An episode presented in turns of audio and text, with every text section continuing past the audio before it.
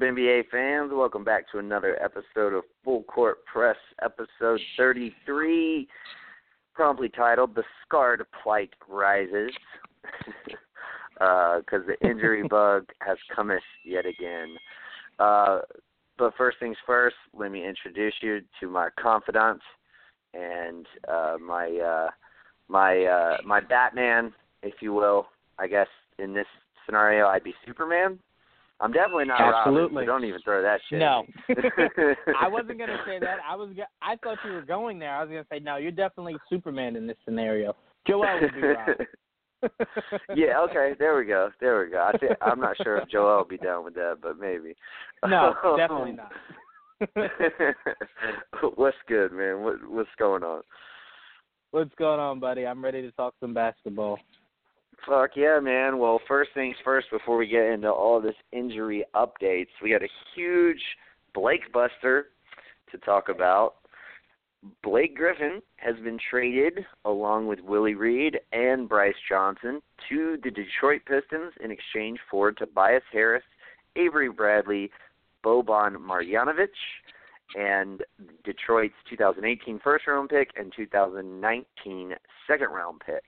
Um, damn, this was crazy. This shit just totally came out of nowhere. Definitely, I, I feel like took everybody in the NBA by surprise.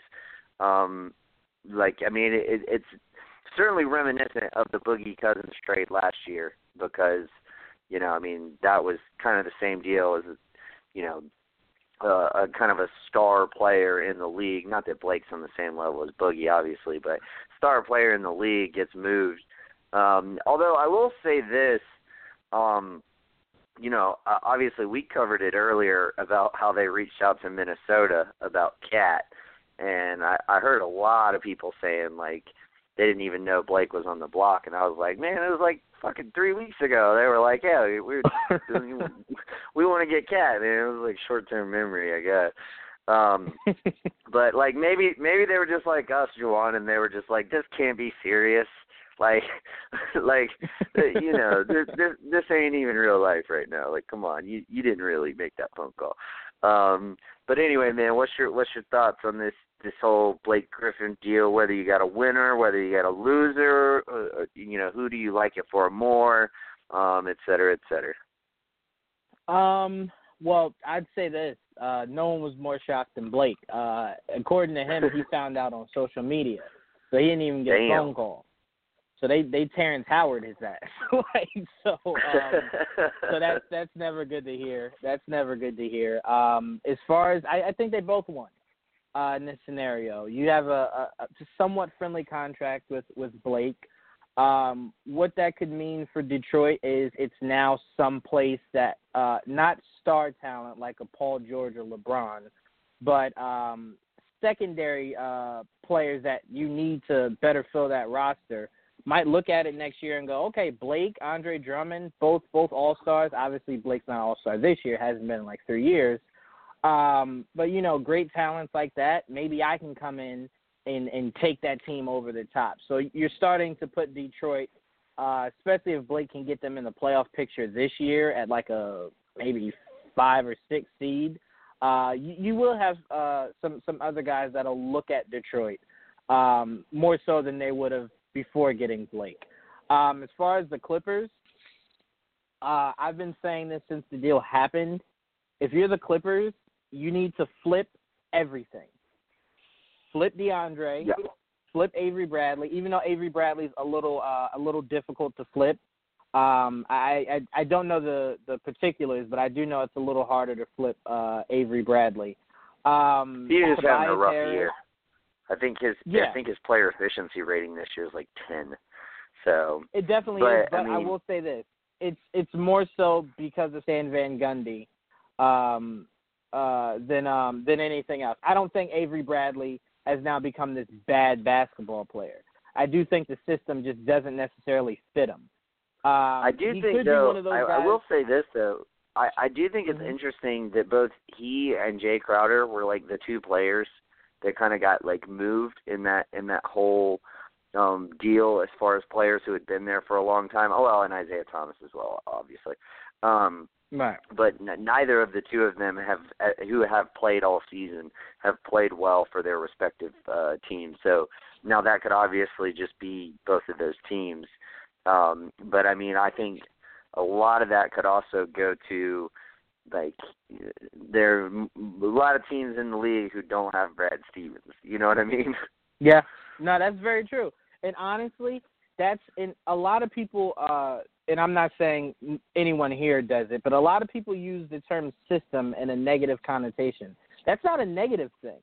Uh that's just saying um a, a player that that had like somewhat potential, uh a coach like Brad Stevens was able to maximize that potential. Um, you know, and like I said, I do not think the two systems that Crowder and Bradley in necessarily fit those two players. Uh, we know Right. the the circus that Cleveland's dealing with, and I just don't. I never thought the Pistons was a good fit for Bradley. I was actually hoping when he, because I believe he got traded there. I was hoping when he got traded there, they would they would move him somewhere else. Because I just never thought that was a really good fit for him. So I think that's the issue for both of those players.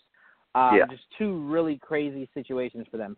Um, but what I was saying for the Clippers, if I'm them, even though Doc came out, I believe it was yesterday or, or, or today, saying that they're not going to trade everybody.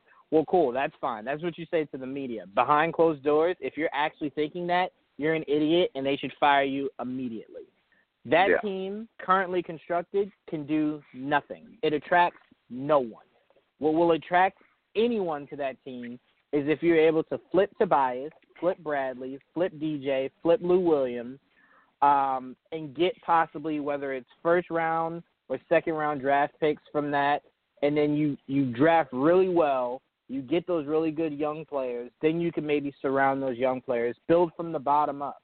Um, but what's crazy about the Clippers is, from what I just heard today, uh, maybe 20, 30 minutes ago uh, by uh, Wojnarowski, he was saying the Clippers are in contract talks with Lou Williams. So if I'm Lou Yeah. Williams, the one thing I'm concerned with is, well, you just gave Blake a new contract, like literally just gave him a new contract and traded him. So I don't know if that's in my best interest. Um, Right. I'd rather go somewhere else and set my market because if you're the Clippers, it works for you because it's super easy to trade them. Because once you have a, a set a set limit and people know what they have to pay Lou Williams on on a yearly basis, they're you know they're more willing to take on that contract. But if he goes somewhere as a free agent where he sets his market, a lot of teams might not be too quick to jump on that. So if you're the Clippers, Well, that just works. Not to uh, mention a lot of teams. Yeah, and not to mention a lot of teams won't be able to pay him because they won't have right, his bird right. exactly. So teams that would Exactly. ideally want him wouldn't wouldn't have the money to, and it's it's a risk trading for him right now because, yeah, like you said, I mean, if if if you're trading for him now, he's expiring. So not only can he leave you, but you don't know how much he's going to cost you. Um, Yep, you know, which absolutely. is whi- which is you know, and that's interesting because I think you you led in in into the show with you know Blake Griffin's on a um somewhat favorable contract and like uh I think that's something that kind of has kind of gotten overlooked. I mean, obviously not favorable in the sense of uh the amount of money he's making, but the fact that he signed for 5 years. Like the, the Mhm. 5 years I think is so big for a team like Detroit who like you were saying is that they suffer they they cannot attract free agents from there. Um and so like because you have uh Blake for 5 years, you have uh um Andre Drummond for 4, like you have your front court for the next 3 seasons after this one. So I mean that's that's something, you know, to to really kind of uh take note of if you are a player looking for, you know, a destination um you know next next off season. Now obviously the the um the Pistons don't have really have a lot of uh cap room. Uh they in fact may I believe depending on where the cap goes and and and, and the varying players salaries go up, um they might be in the luxury tax. Um Right. but one one thing they can do is use their um their their their uh, uh mid level exception um, and you know then they could afford to pay five point seven million dollars. If you're a five point seven million dollar role player, um, you you know say you're either a two guard or a small forward, like you know the the Pistons could certainly use you, and if you could see your skill set working with that team um, that you know is is going to be around, and this is obviously a move that's saying we are going to compete now. Like we we don't you know we don't have any interest of of trying to you know uh, just tank or or you know trade off our our assets for picks or anything like that. So like I do think that is somewhat promising as long as Detroit is willing to you know hand over that money and go into the uh go into the luxury tax. Um but I, I and and well and another thing I think that's interesting is you know if they are already in the luxury tax, I think they might be even more willing to do it. Like if the salaries, yeah. depending, like I said, depending on where the cap goes, but if they're already in the luxury tax, um, and they don't have to worry about like, well, next year when we go into the luxury tax, we'll be a repeat offender, blah blah blah. Like, no, you're already going to be a repeat offender. So, um, yeah, so like you know that that could work out in in uh like Stan Van Gundy's favor as far as selling that to the organization. Um and also, you know, the biggest thing here too uh is they just got a new stadium uh or arena rather um in in downtown Detroit and Blake Griffin sells tickets. He's been selling tickets in for Clippers games for like 8 years. Like I mean, to Clippers games, like like I don't even like uh I I think we've almost kind of been a little spoiled with the Clippers, you know, the last, you know, 4 or 5 seasons. Um but they are not they were never ever ever a huge draw. So I mean, he was the guy who came in and started selling tickets before they even got CP3. So like that, I think that's a big thing for Detroit as well, and for Stan Van Gundy to sell to the organization. Like, look, I know we're going to have to go into the luxury tax to like make this team um, effective, but like we got you a superstar who's going to sell you that many more tickets, especially if we're winning. Um, so, like, I kind of agree with you. I I think it's a uh, I think it's a good trade given where Detroit wants to be. Like, that's the thing. I think a lot of people are projecting their desires onto this franchise like that like mm-hmm. well obviously you're not going to win a championship with Blake Griffin and and and Drummond. It's like no probably not. I mean i seriously doubt it. Uh, i mean it would take a fucking miracle for that to happen. But like yep. maybe that's not what maybe that's not what the pistons want right now. They just don't want to be bad. And there's nothing wrong well, with I, that. We need more we need more teams who you know, aren't just going to tank. Like I say that being a Hawks fan and being very happy that we're in the situation we're in, mind you. But nevertheless, like not every not every team in the league can do that all at one time, you know. So you need teams yeah. like Detroit who who want to um you, you know who who want to stay in playoff contention and and and you know try to win a playoff series. Like that's that's I nothing mean, to be nothing to be looked down at. No, absolutely not. I, honestly, I, I'll say this. I do think it was a good trade for both. But if I was running things in in Detroit, by the way, a lot of teams should start paying attention to the Pistons and the um the Clippers situation on why you shouldn't give your head coach kind of like uh personnel control because I don't mean personnel yeah. control. Right, right. Because for Doc and for Gundy, it just hasn't worked out uh, the best. Um, and right. I think that was starting to become a trend. I think we have three or four uh, coaches that have that kind of power that shouldn't really have that kind of power. But to the point yeah. that I was trying to make, um, if I was running things in Detroit, I wouldn't have made this trade for Blake Griffin for two reasons. One, um, it doesn't necessarily like this isn't a situation with AD and um, DeMarcus Cousins to where they make yeah. each other better. Um, I do not, I do not see, and again, we have to wait to see them play together. But I don't see a situation where Blake makes Drummond better or Drummond makes Blake better. Um, Drake this, uh, Drake, wow, Blake this season, I'm sorry, I was mixing Drummond and Blake. Um, Blake this season has kind of not really shot that well.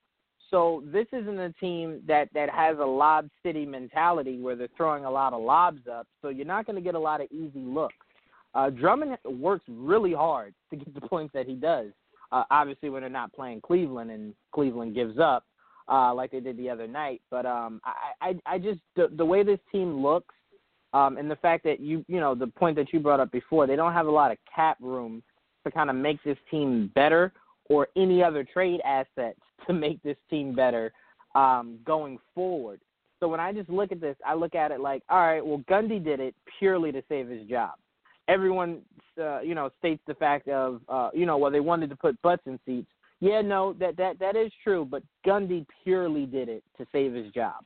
Um, because if he couldn't have gotten Blake Griffin, I believe this would have been one, if not this year, next year definitely his last year coaching for the Pistons.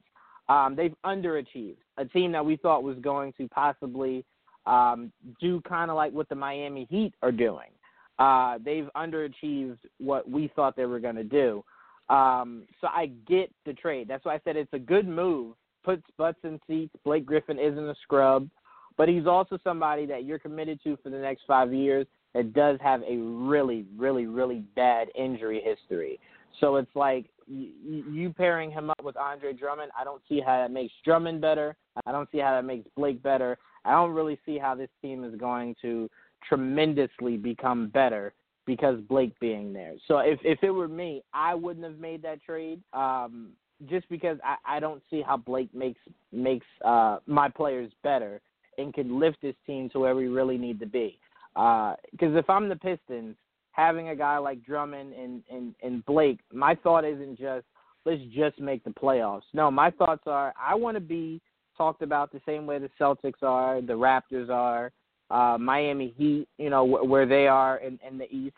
I want to be like that. I don't want to just be happy to be at the table. I want to be accustomed to being at the table on a regular. Um, so I just don't see Blake being that piece that does that for them. But I could completely be wrong.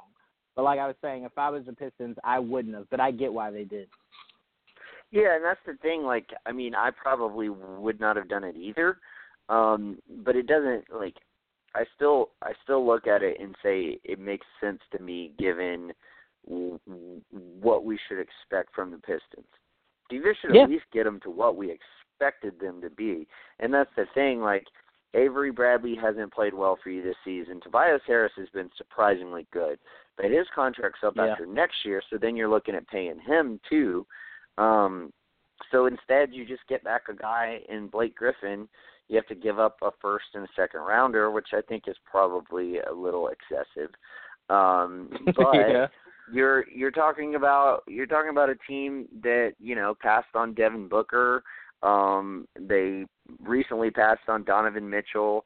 Um, they haven't been very successful when it comes to drafting when they get late lottery picks.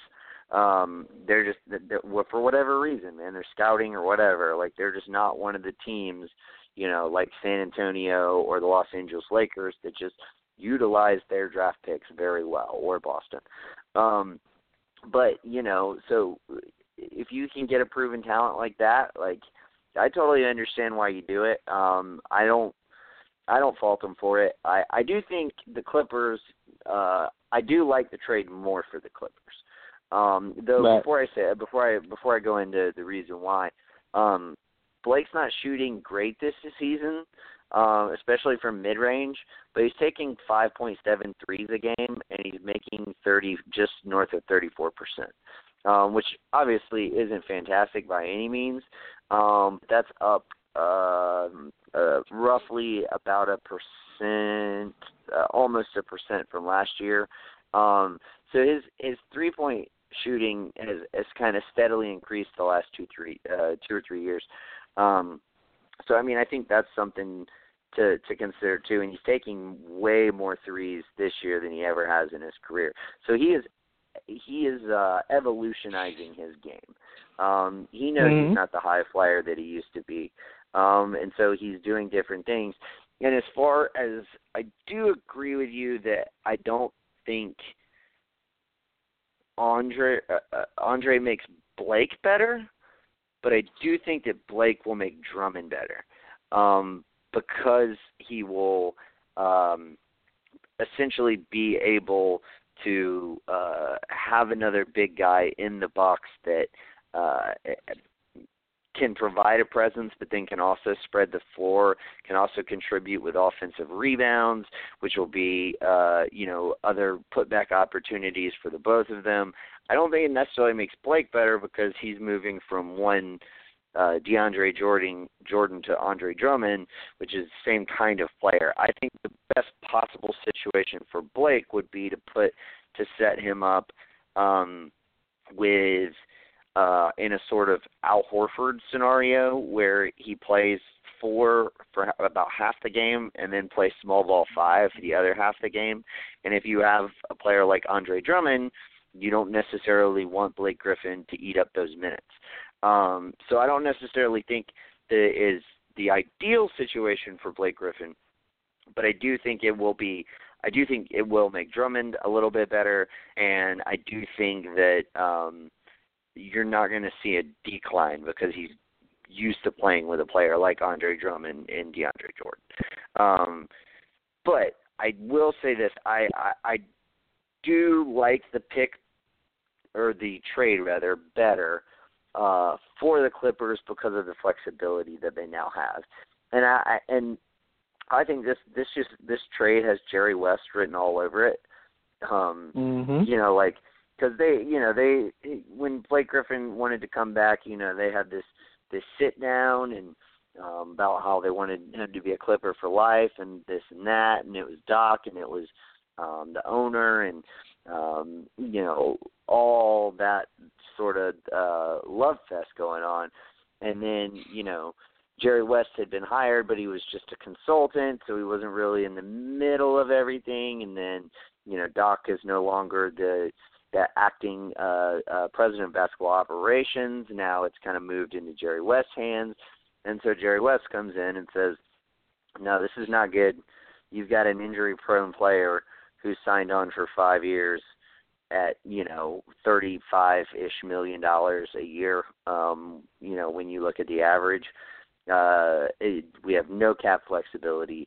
We uh, we're we're like look at us right now we're in the ninth seed like maybe we'll make the playoffs maybe not if we do we're going to get swept by the warriors like no we need to we need to be smarter about this we need to we need to make some some transactions to uh, get assets and see what we can do and maybe we can just maybe we can do enough uh here or there to to stay competitive and not be uh a, a bottom feeder if you will because I think that's the thing that Clippers fans should be worried about. They wouldn't want to be a you know a bottom feeder.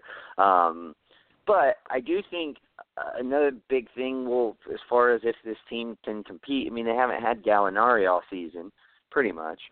Um, so if, if Gallinari can come in and play some some stretch four for them, Tobias Harris at the three, um, you know that's not that's not bad if if they end up keeping uh, Harris. Um, and then you know you got a couple players to choose from at the two. Um, Beverley's out for the rest of this season, but honestly, I would trade Lou Williams because I feel like his value's higher. I'd keep Avery Bradley, and then I would try to run a. I'd fire Doc. I'd bring in David Fizdale, and I would I would try to run a backcourt of of Pat Bev and Avery Bradley because they're two of the best defenders in the league. They can both score effectively, not efficiently, but effectively. Um, you, then if you got Tobias Harris and Gallinari, um, and then whoever you figure out to be your center, because I would definitely trade DeAndre Jordan as well. Um, but no, I mean, I I think that could be a somewhat effective team, and if you can get a couple more draft picks, like you said, to add to what you got out of this Blake deal, um, yeah, I mean, it, it may not be so bad. And then in 2019, uh, well, first of all, I think all this talk about LeBron James next season is, is fucking stupid. Um, yep. But uh, but as far as 2019, there are some some players who are coming up um, who maybe they can. Uh, yeah, and Klay Thompson. Like, I'm not necessarily yep. sold on Klay Thompson staying in Golden State. Like, I think he probably will. Like, I mean, if I had to put money on it, I would definitely um bet that he would stay. Um but you're going to have a lot of cap space and you could sell uh you could put yourself in a position to to sell a um like a Kyrie Kawhi team up. Um although I think Kyrie leaving would be even even like further you know outside of a possibility. But maybe you get Klay and Kawhi. Maybe you could sell Klay and Kawhi and come in and play in LA for a guy like Jerry West, who was responsible for uh, turning the Lakers around in the mid '90s. He was responsible for building a um, legitimate playoff contender for Memphis. He was responsible uh, for build for helping build a you know what's what looks like will be a dynasty in Golden State. The guy knows how to construct basketball teams. So yep. I I I think the I think the Clippers are in a really good spot, um, which is why I do like to trade a little more than them. And they have very very very few contracts that go longer than two years. So they're going to have a lot of cap space to I play with in 2019. I actually think um, if if I if I saw this correctly or, or heard this correctly, I don't remember which one it was. I think the only guy that they have locked up right now um, is Gallinari. So they right have a for the lot 30. of it's uh, expensive. right. Right. Yeah. Right. So I mean, Yeah. if they do what you said, then yeah. But like I said, Doc saying we're not going to trade everybody. Yeah. No. Again, that's really cool to say, but DJ Lou, um, and I I'd even say you were saying keep Tobias Harris. I I'm still on the idea of you can maybe get a second rounder for Tobias Harris. It won't No, be I would want it necessarily a high one. No, I don't see, I know. would, if, I I don't know because I'm thinking about well- a team that that needs Tobias enough that would give you a first rounder. I, I don't think there's really that many people out there. the only the only team that I can really think of is the Blazers. Um, and is is Yeah, Tobias Harris may. the kind of player that you that you want? I don't know. Um, I mean, he is I mean, still young, and Mo If Harkless and and Aminu have have way underachieved, and you know you've got your star player saying when are we going to make a move? So, you know, I, I mean- think I think I think it could work out if for no other reason that Harris, uh, you know, fills the void of what they need as far as they need either a guy who can play the three or a guy who can play the four, and Harris can do both. So Yeah. he gives you flexibility. Um, it's just a matter of like, what do you like? w- Like, like obviously, what you would ideally want to do is trade Evan Turner and a first round pick for Tobias Harris. And I don't know if I would do that. I don't know if I would want to take on Evan Turner's contract because it's got that extra third year. Now you're dealing with Turner and Gallinari um, in 2019 being big contracts on your books. So, like, what But else could you work out? Maybe something based around Aminu, because he's only got one year left after this year. Ed Davis, um, I think that would get you to about maybe 13 million. Uh, so 13 and change. So I think that would be enough to to trade for um, for Harris's contract. Uh, so yeah, I mean, if if you could pull that off, I would I would totally do it. Um, you know, uh, get a reasonably good first rounder. Aminu's you know a defensive type player. You just, you could probably just waive Ed Davis, um, and, and then yeah, but like uh, I would definitely want. Uh, I wouldn't mind just keeping Harris and letting his contract run out and seeing what you can what you can achieve in in you know 2019 and then you know if if nothing works you can always um and he's still available you can always try to re-sign him Yeah, no, I, I I don't disagree with you at all.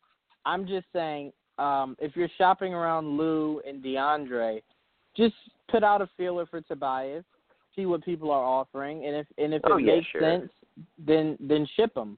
Um, because if I'm the Clippers, if I can get as many first and second round picks as possible back, um, for those three or four players, if you want to add in maybe Bradley, um, I'm doing that. I I, I have Yeah. to do that And if I'm the city of uh, of LA, as far as the the Clipper side, I have to look at it like this.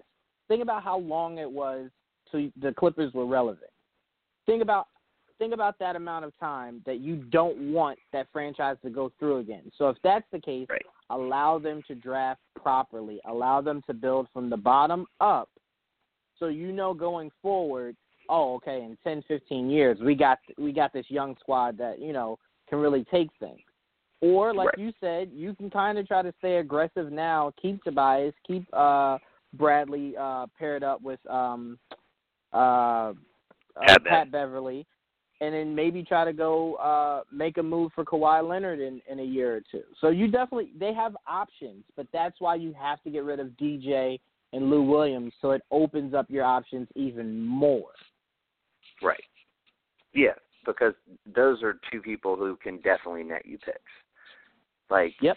those those two guys will definitely net you each respectively a late first rounder to early uh, second round pick. Like it, that's that's well within the realm of possibility, um, and that's if you're taking back favorable contracts. If you're taking back non-favorable yeah. contracts, which I don't think the Clippers have any interest in doing, you could probably get an even better pick. Um, but yeah, I mean, and that's the thing. That's why I I think the Clippers got the slightly better end of the deal. But again, it just it it, it has to do with what each team's goals are and so each team wins in in in the respect that they're each team is getting what they feel they need. Um, you know, I I just hope Blake Griffin can stay healthy in Detroit because um I I would hate to see this this move really backfire on the Pistons. Um cuz I mean I I feel like I don't know, I feel like the Pistons are kind of just one of those teams that uh that everybody uh uh, respects. You know, like um, the the Big Four when the history. Pistons had. Yeah, when the Pistons had their Big Four, man, like that was just a team. Like nobody was a superstar. Like that was probably the last team to win an NBA championship that didn't have a superstar. Um, so I mean that's huge. And then even the bad boys, man, like nobody wanted to fuck with the bad boys. So um so like yeah, I mean I just I I would hate to see this backfire and, and end up being in a situation where um, it's really cost them.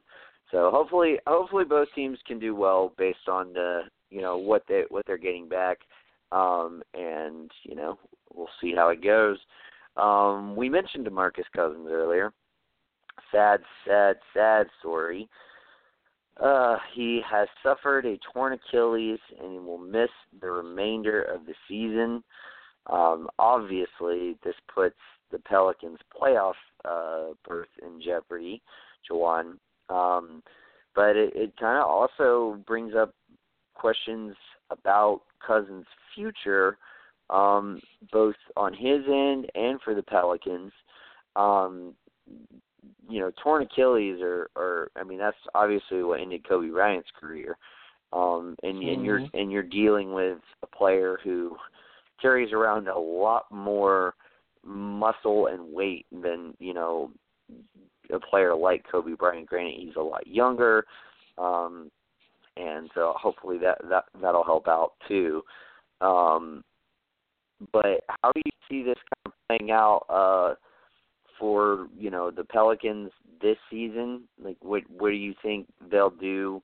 Um, you know, kind of moving forward uh, for this year, and you know, if you're if you're you know judging this injury off of past injuries, are you still willing to give DeMarcus Cousins a max deal? Um, well, when when you look at one of your star players and Anthony Davis, who has a history of injuries, none I don't believe to the severity of what DeMarcus Cousins had. Um, the biggest thing if you're the Pelicans this goes to the point me and you, Nick, were were somewhat trying to make at the beginning of the season. Um, you can't keep both, and here's the biggest reason why. Um, I, I was listening to someone today who was saying um, a lot of people who are saying Demarcus got that because of his workload. Um, that sometimes it's conditioning, sometimes because it was a non-contact injury, so it wasn't right. like a, a bang bang play that that happened. But if you're the Pelicans, think about it like this. if you sign DeMarcus long term, and you know your plan is to hold on to AD and, and not trade him at any point, you're now dealing with two guys who, um, you know, now have a, a bad injury uh, past. So it's like, all right, the the problem that you were having was, and I still think this is part of the reason why uh, DeMarcus Cousins had that that injury. His workload was so heavy. It was so heavy. Think about the games where AD went down. This guy, I think, was on the bench for like four seconds before he had to come back in the game because that team can't do anything if there's no AD or DeMarcus Cousins.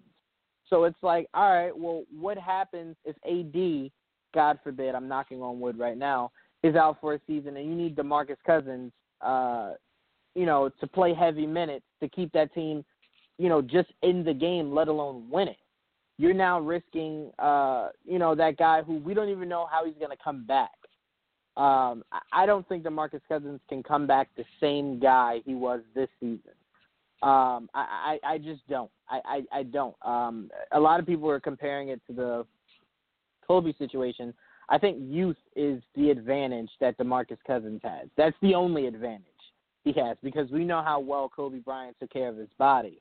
Um, you know, he just couldn't bounce back from it because of you know he was just old. He was he was kind of getting old uh, in basketball years, so it was just he couldn't keep doing that to the level of what he had to do before.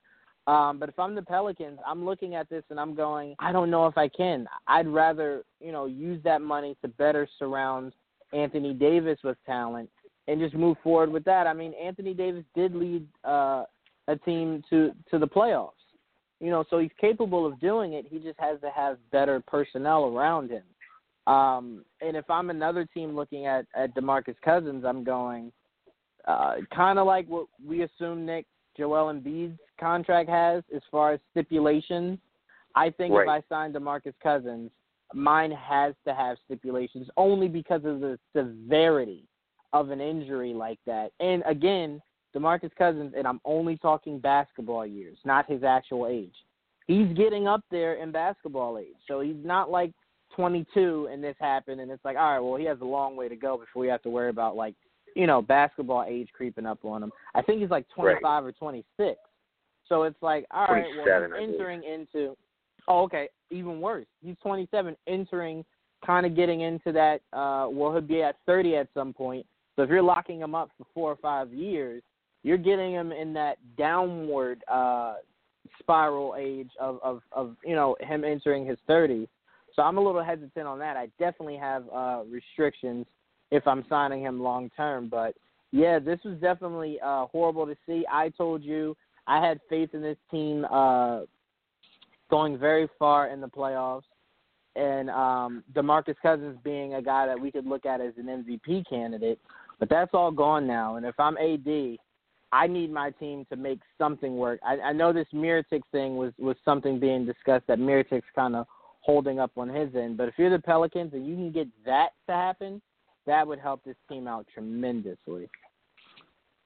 Yeah, I mean it certainly would, and that's it's it's interesting that that was kind of one of the directions that they chose to go. That they chose to, um, you know, essentially try to package um, a draft pick, uh, a first round pick, no less, um, and uh, Asik, who obviously is is I heard somebody what did they call it? They called him the uh, the poor man's Joakim Noah. um, which I think is yeah. a very fitting uh fitting title uh for the guy. Very accurate. Um cuz he cuz he doesn't ever play. He's always hurt. Um and uh you know, I mean, I think I think it's uh it's it's a reasonable move. Um but what I found more interesting is the why it didn't work out. Um but let's get into that in a minute. I I, I want to kind of uh, go back and talk a little bit about um, just just this this you know unfortunate uh, event. Um, I, man, like that's the thing. I was I was finally coming around too. Like you and me both. Like Joel was sitting there like for months being like, you gotta give it time, you gotta give it time, and, and you and me are like, you don't fucking have time, bro. like you got, like you gotta, you gotta get like get get some value for this guy. Um, but uh, you could find yourself in a situation in the future where you're having to, you know, try to pull off, uh, a, you know, a, a trade like the Clippers just did, and maybe you don't get the turn, or maybe you don't have any takers if if he is just that, you know, just never the same. Um, I almost think that you scout out a team right now you think might be that desperate. Um, I, I honestly think I would be I would be phoning Washington and saying, you know, would you give me Kelly Oubre, Marcin Gortat, and your first round pick? Because I mean, at least that way, cap space wise, you're like Gortat comes off the books uh, after next year. He's older, but he's a formidable center. Kelly Oubre is a great young small forward, and you get a draft pick with them taking back Boogie Cousins and John Wall is out. So pretty much all that team has is Bradley Beal and Porter, who's not played very well this year. Um, like, hopefully they they lose a bunch of games and you find yourself with a reasonably good draft pick. Um, so like you know, I mean, I I would be looking for deals like that with teams that you think would be desperate enough to make that move. Because I think, like, I, I don't necessarily know that I would do it if I was Washington, just because of how nervous injuries make make me. Um, but I think Washington would do it just because you know if they could have you know a big three of their own. Um, you know, I I just feel like they would probably do it, especially with you know two of those guys being Kentucky guys, I think they would feel like they had a pretty good shot at re-signing him and all that. So, you know, that's that's that's probably the, the really more the direction I would be going. And and the thing is, like if you picked up Oubre and, and Gortat, you you're still going to make the playoffs this season. Like you're probably going to get find it easier to trade Boogie for a couple good players and assets not great players by any means, but a couple good players and assets, um, then you would be trading your first round pick for an asset that you, I, I guess, are hope hoping that is expiring, so you can clear cap space mm-hmm. for when you do resign Boogie. Um, but that brings me to my, honestly, no, my next point. Go. I'm sorry. Go, go ahead. ahead. No, I was just going to uh, say well, honestly. Um, go ahead. I'm sorry. Um, but well, I, I was just going to say I I agree. I'm not sure if you do sign Boogie to that to that max level extension, and if you do, I I, I totally agree. I think you have to look at Joel Embiid's contract and and kind of put that into play. But the biggest thing is is if you do that, I don't know, man. I don't know how Boogie would react to that.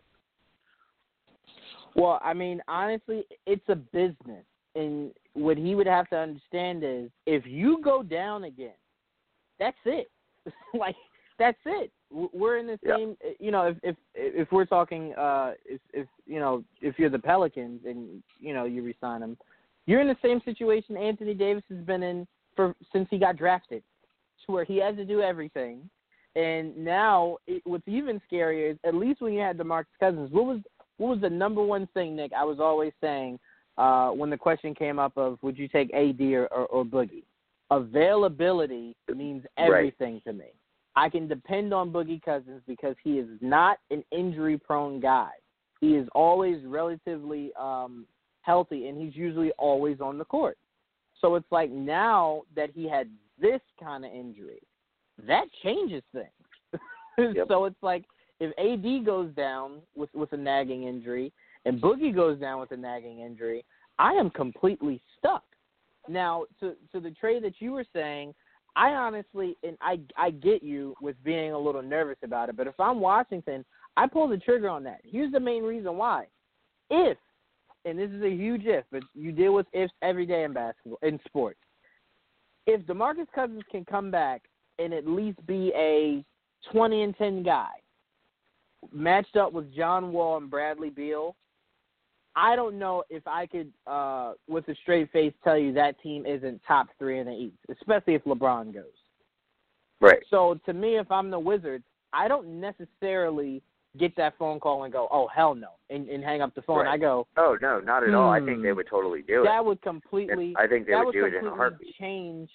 Right. It would completely change the balance of the East, especially if you can get if DeMarcus at the very least can give you 50 something games, uh, 50 to 55 games next season, um, and you can keep John Wall out of the uh, you know the uh, the doctor's office like he's been. It seems like a lot this year. Um, that team could really be a team you have to look at and go, well, damn. Like, how do we stop John Wall, Bradley Beal, and DeMarcus Cousins? So I right. think if I'm Washington, I definitely look at that. I look at this year like you're not beating Boston. I, I don't think. Um, and I don't think you're beating if you're Washington um, Toronto. So as no. much as that makes me sick to say, so it's like you can't. and John Wall's out for almost two months, so that team's definitely going to take a dip. So it's like, well, if you're going to take a dip and you're not really going to make that much noise in the playoffs anyway, watch the season, make a move for DeMarcus Cousins, and and plan out some huge things for next year. So I, I definitely love that idea that you brought up. But I am with you on I'd I'd still be a little nervous because injuries make me very, very nervous.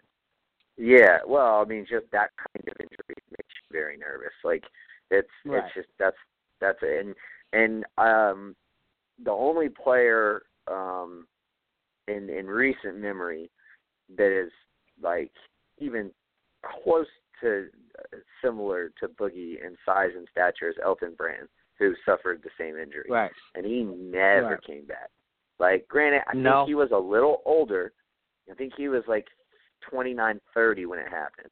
Um, but it, like people forget how good Elton Brand was when he was young, and after that injury, just never the same.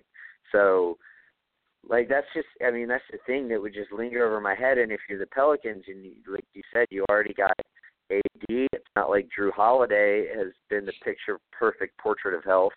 Um, like that would just worry me. But you know what? I don't think. I mean, I I think I don't think they're going to do that at all. I mean, I think uh, the fact that they were exploring the you know ability to get Mirotic points to the contrary. I think they'll sign Boogie to the max, and I think it'll come back to bite them in the ass because now you got yeah. your best three players um, are you know two of them are historically you know not the healthiest players, and then you know you got Boogie coming off a, uh, a just a horrifying injury. Um, and you know the reason the reason that I think they'll do it is because just look at the contract they gave Jrue Holiday.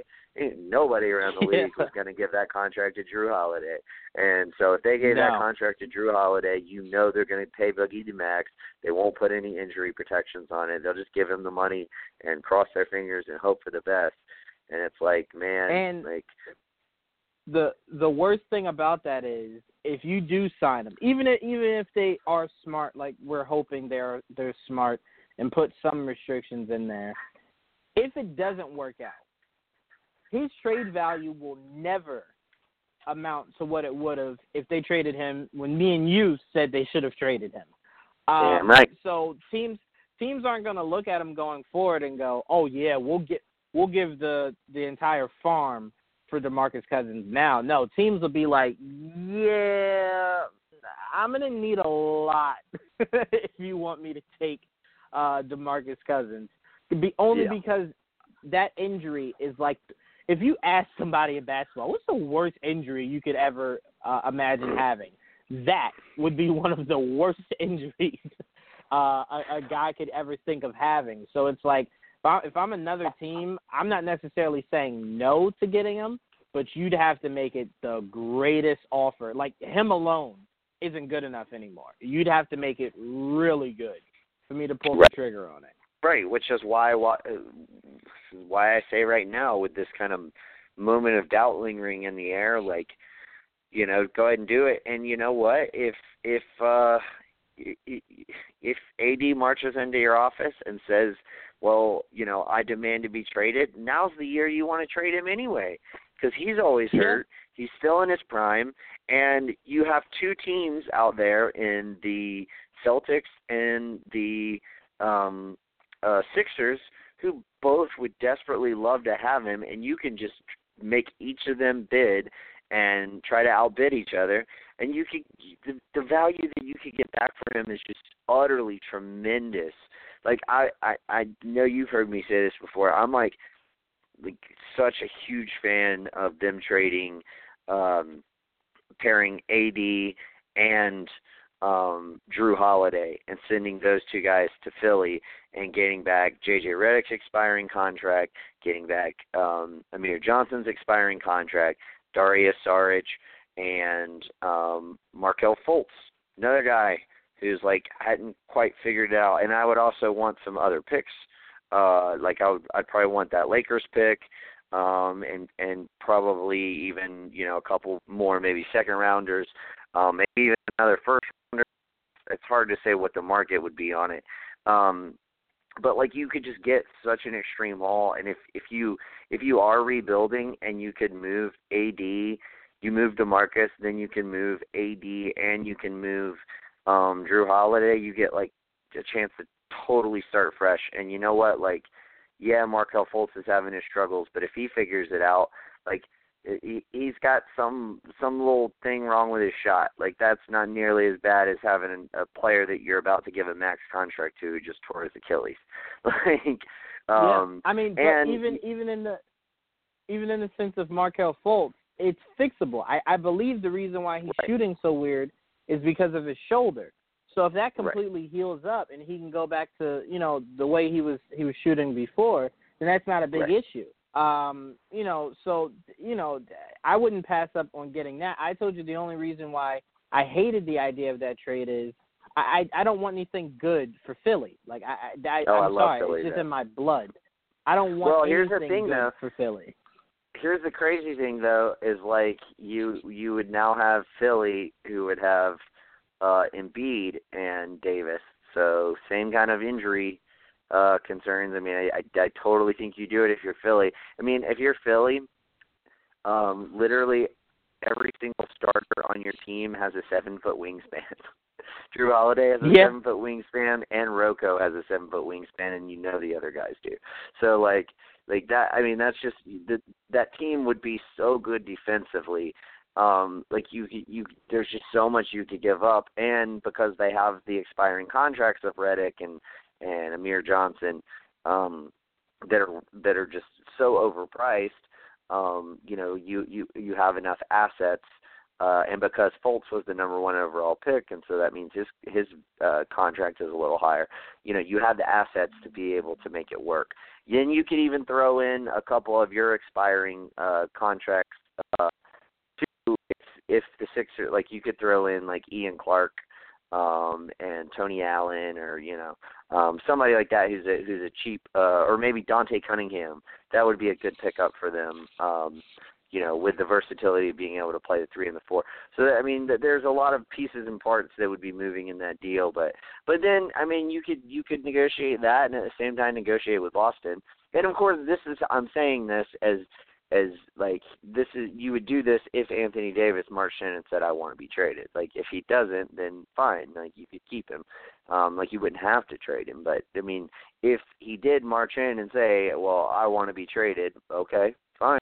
Like we're gonna but let me let me get on the phone uh, with Danny Ainge right now, and then I'm gonna, um, you know, immediately go call uh, Colangelo because you know, like Danny Ainge has a little more assets, but Colangelo is probably willing to give up more of those assets that they have. So, because that's just Yeah. kind of the way uh, Colangelo is.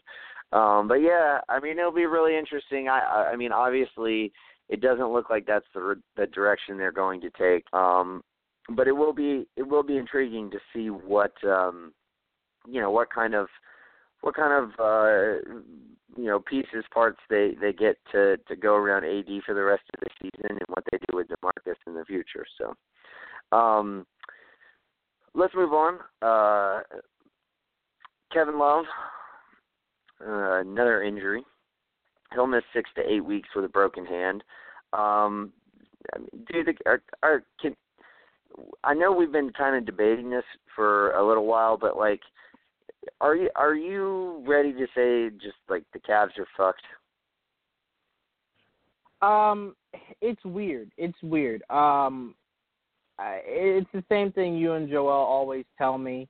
Um, even though I said before any of the disruptions and the injuries, I thought this was the year. Um, someone was going to knock the Cavs off. I think I named like six Eastern Conference teams at one point. who could potentially um, do it? Yeah. who could potentially do it. I don't know if I can say they suck, only because we've seen Januaries. We haven't seen them historically be this horrible defensively, but we've seen them be this disoriented in the month of January, and somehow they always the finals. So suck. I don't know if I can say that yet. If if we have if they have a month like they did in January and February, yes, I will stamp the word suck on their logo. Um, but anytime you have a LeBron James, as long as he wants to play hard, um, I think that is like the the greatest chance anyone could have uh, is, is having a LeBron James on your roster. Um, it's, that that's what I'm gonna hang my hat on. Is that LeBron when he turns it on, he'll turn it on. Cause the thing I keep thinking of, Nick, even though I, I want this to be the year Boston uh, gets to the, uh, the the finals, I think about that that game LeBron had against Boston in the Eastern Conference Finals, where he just went into like this enragement uh, that he completely turned into like this assassin. That was like, nah, Boston's not kicking me out again. This is my year.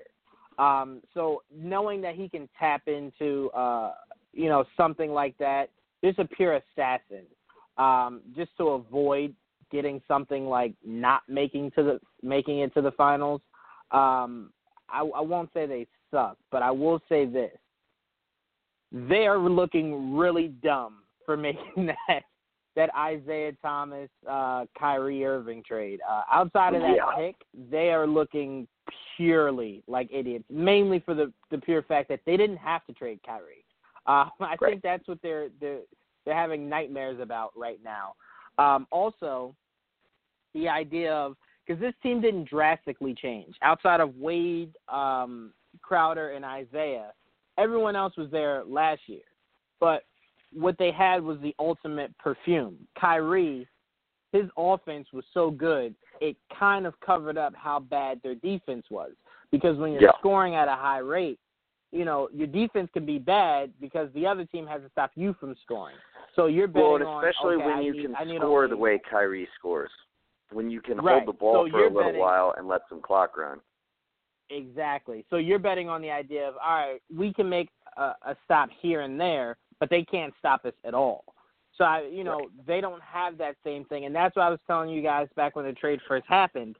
I didn't, and again, this is way too early to to criticize the play of Isaiah uh, because he didn't have a full training camp and stuff like that. But I just didn't think Isaiah could do offensively anywhere near what Kyrie could do. He can create his own offense, and I I never believed Isaiah could do that. Create his own offense. Well, I mean, he did it So last that's year. what makes. He did it last year, but it was. I don't. I don't. Can you say it was in the same way as as Kyrie? Uh, it was it was similar as far as their drives to the basket, um, and and how they could do the pull up mid range. Um, Mm-hmm. I it's it's but the the the acts are similar. The ways in which they go about them are not similar. Like the way that Isaiah drives to the bucket. I mean, he's still knocking down those little floaters in the paint. Um because you know that's his shot. Kyrie just beats you to the bucket.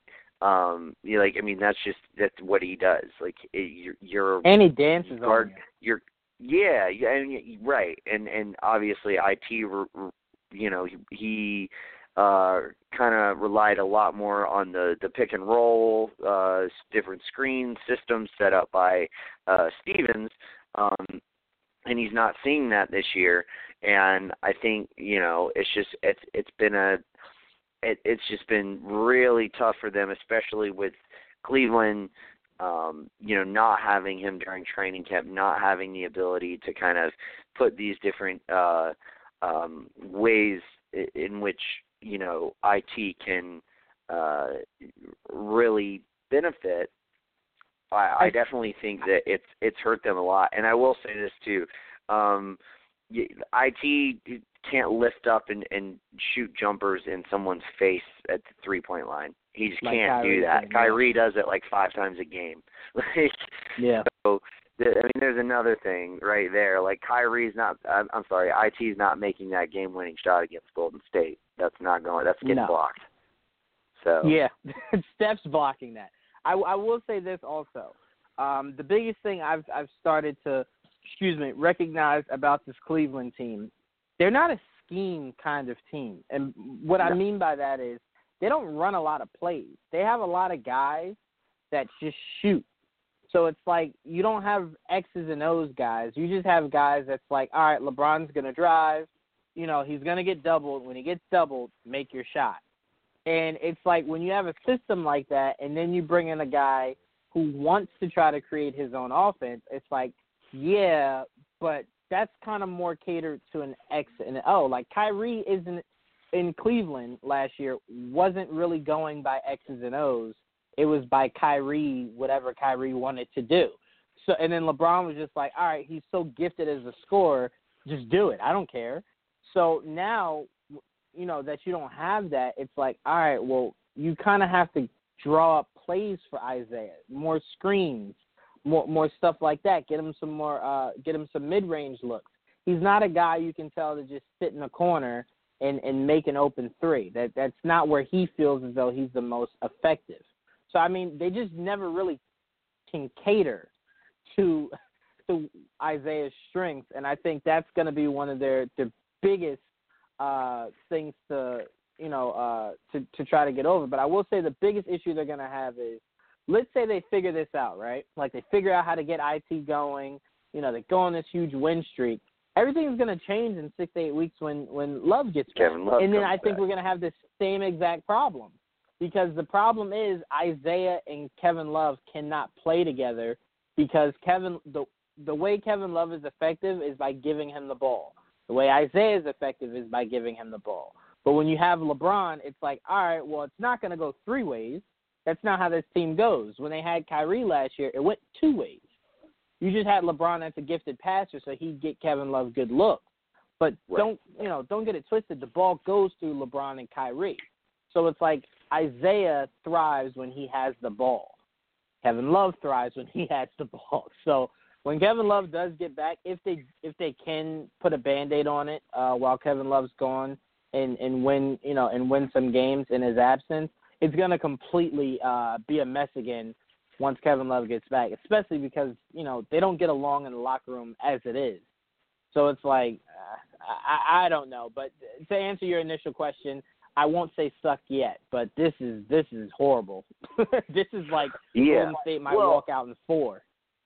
Well, and here's the here's the thing. Like, I completely agree with everything you just said. I mean, especially the last bit about if they start connecting and clicking and what have you. Like, uh, when Kevin Love comes back, it's going to be different. Um, I think, I think they. I mean, and we've we've addressed this a lot, but they really need to have a new team when Kevin Love comes back. Like, they need to have by the trade deadline, they need to move a lot of different pieces and parts. And I'm not exactly sure what that is. I definitely don't think George Hill is the answer. It seems like the Cavaliers have kind of cooled down on that, on making that that deal, um, which uh, it was similar to the Mirotic deal. It had to do with uh, some contractual um, uh, things that they wanted George Hill to to um, kind of meet them uh, halfway with, or, or something to that effect that he wasn't willing to do. Um, so the, the the trade, you know, doesn't look like it's going to happen as it was constructed. Um, I, still say, uh, you know, if you can get either uh, Kemba Walker or preferably Damian Lillard, um, you know, you try to maybe make a move there. Um, and I still say that they need to try to see if they can put a package together to get Kent Bazemore and Dewayne Dedmon, um, because those two guys would help them so much. Kent Bazemore is a great wing defender. He's having the best season of his career. Um, Dewayne Dedmon shoots like 37% from three, and he's seven feet tall. He can, you know, guard the rim. You can move Kevin back to the power forward position. They have the assets to get the to get, you know, they definitely have the assets to get the deal done with the Hawks, especially considering because the Hawks own their 2019 pick. um, they can avoid the Stepien rule by moving that pick. Um, so if if they give say the Hawks their 2018 pick, they can take back the 2019 pick, which then frees up the 2020 pick. So there's a lot of different ways that they can make deals with the Hawks work. So if they can go out and get a Dame Lillard or a Kemba Walker, um, you know, I would feel so much more comfortable with Damian Lillard than Kemba Walker um, if I'm giving up the Nets pick. A, because Lillard is obviously better, um, and B, because Kemba is only signed for um, one more season after this one. Um, so if LeBron left, you would probably be looking to immediately flip him. Whereas if LeBron left and you had Dame Lillard, you could, you know, be comfortable in the fact that you still had him a couple more seasons. Uh, but I think the biggest thing for them is they have to figure out some package um, to go with to to to net themselves uh, a, a valuable team for Kevin Love to come back to and fit in with. Um, because what they have now is not going to work. And like you said, even if they go on a run, now you're doing it without Kevin Love. And so when he comes back, where does he fit in? How does he work? I mean, I guess unless you decide you want to trade Kevin Love, which I think everybody here at Full Court Press thinks is just stupid, because um, Kevin Love's not the problem with that team. Uh, nope. So, yeah, man, it, it's it's crazy. I mean, th- that's that's the thing. I I just I feel like a this might be the season when they finally get ousted because of just how one thing keeps happening after another. Um, and and B, uh, the the crazy thing is like as this team is currently constructed, I would still favor them to beat Boston, but I have no doubt in my mind that Boston would give the Warriors a much better series. So it's like even yep. if even if even if the Cavs beat Bo- uh, Boston, they get swept. If if Boston somehow managed to beat the Cavs, they'd probably push it six. I, I think they would push it to six, maybe maybe even seven. Like they just play the Warriors so well. Um Yep. And like Brad and Stevens if, knows how to coach against that team. Uh and he doesn't quite have the personnel yet um to be able to do it. Um but, you know, they do have the the Gordon Hayward will be back, especially if you make it to the finals. Like where he could he could be your sixth man um, for the rest of the season. Uh, and they they still have the the um, the uh, the player option uh, or player exception rather that was picked up um, because of the the Hayward trade, uh, and they still have assets that they can use to to bolster their roster. So there's a lot of things at play here uh, for for um, for Boston to improve as well. But I definitely think that um, if there's any team that comes out of the East that at least matches up well against Golden State, is definitely Boston. Yeah, no, I, I completely agree with you. Um, I was even going to say uh, the trade that we're hearing about, Tyreke Evans definitely would do yeah. a, a lot of good things for that team. Um, but would you give yeah, up your I mean, first round pick for him? No, no, No, I wouldn't. No. either. no, no. Um, so yeah, even if they don't make any moves and they want to hold on to all their assets, like Ainge is uh, is known to do, um, I still think that team could beat Cleveland. Uh, the way they've been Yeah. playing, um, you know, I, I don't necessarily think Boston is better than Cleveland only because Cleveland has LeBron James.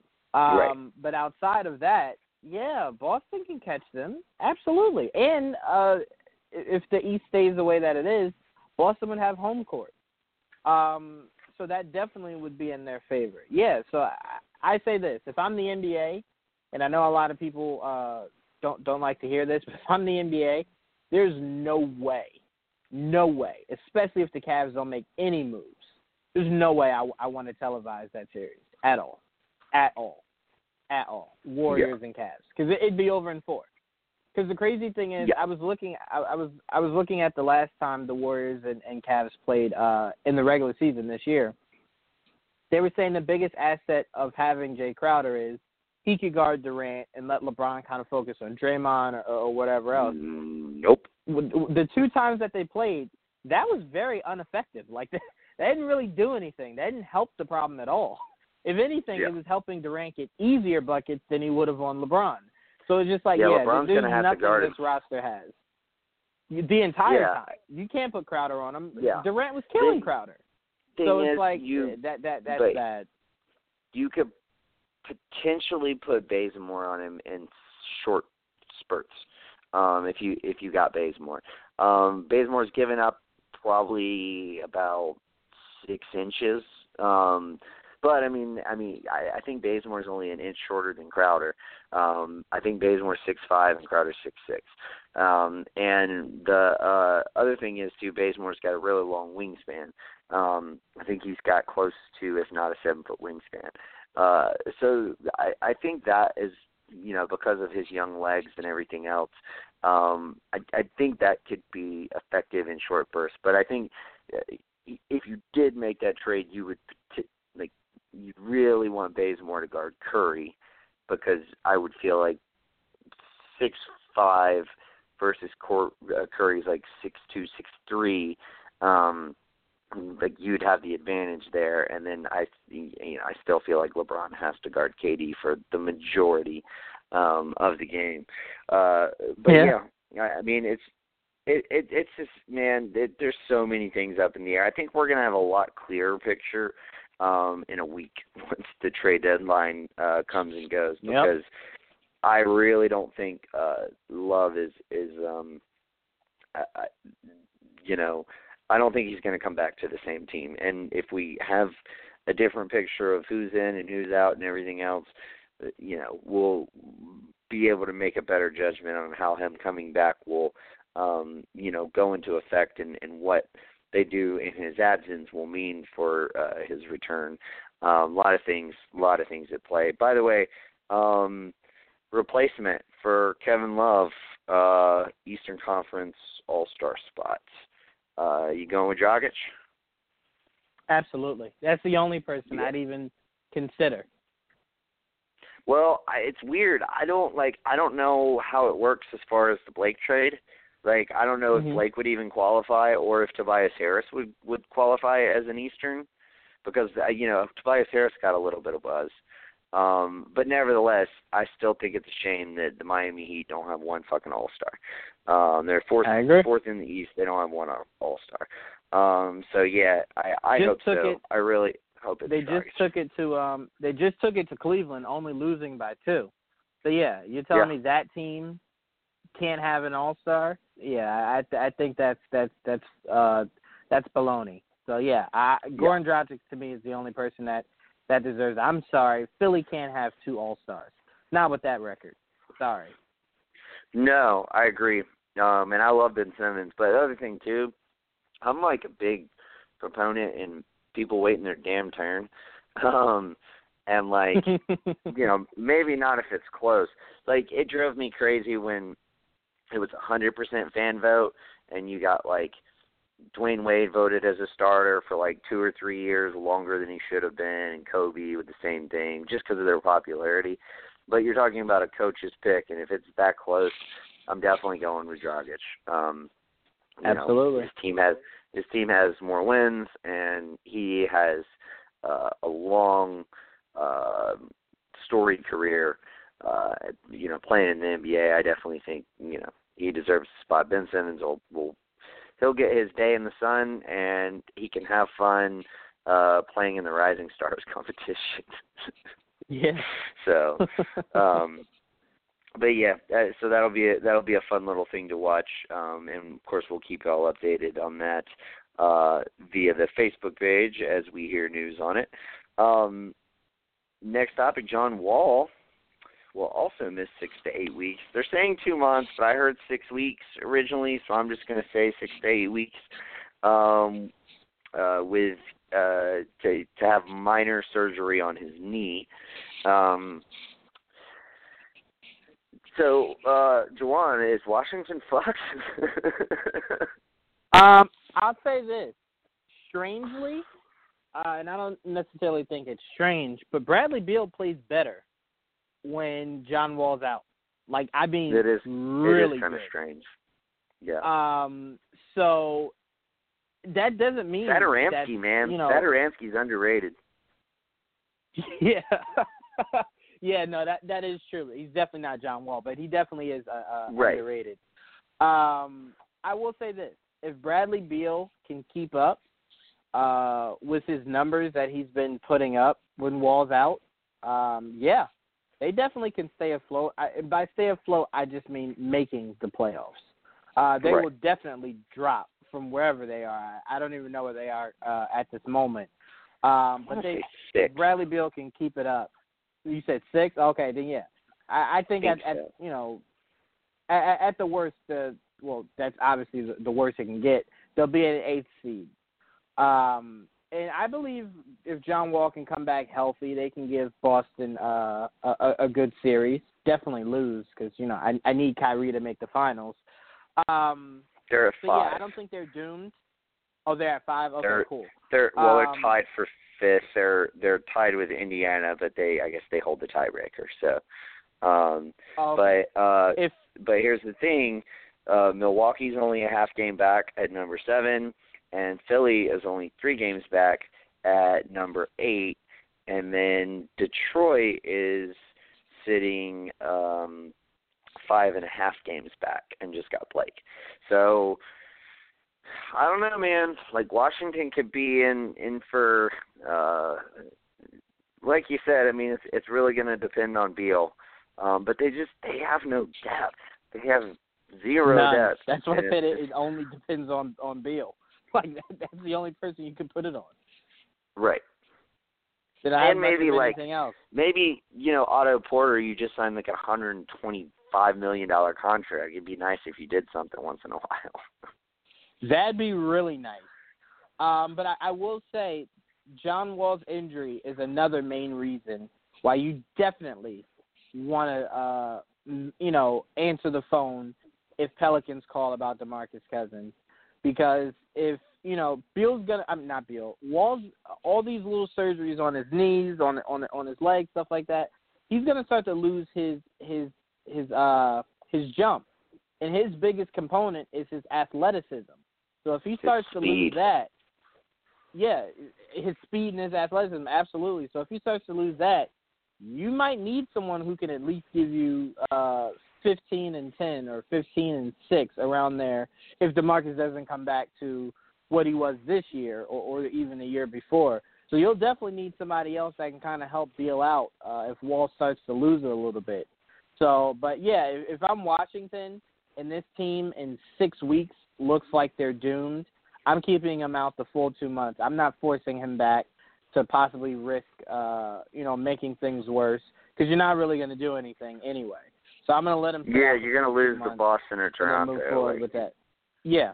So I'm not Yeah. forcing him back. If in if in six weeks we look like hot garbage and we look like we're barely gonna make it, I'm not I'm not forcing him back. Keep him out, uh, and then you know let let's look forward to the next year. Yeah, no, I agree. Um, but that again, that's that's kind of one of the kind of one of the things why I think like if you're the Pelicans, like the fact that John Wall's out, and obviously, it, you know, with Boogie being out, you know, if they made a if they made a play for their future, which I think they would make, and you got their draft pick, that pick could all of a sudden become very valuable. With Wall missing six to eight weeks, you taking Gortat and Oubre off their roster, and them not having Cousins until next year. Um, so, you know, I mean, it's, it's just something to think about.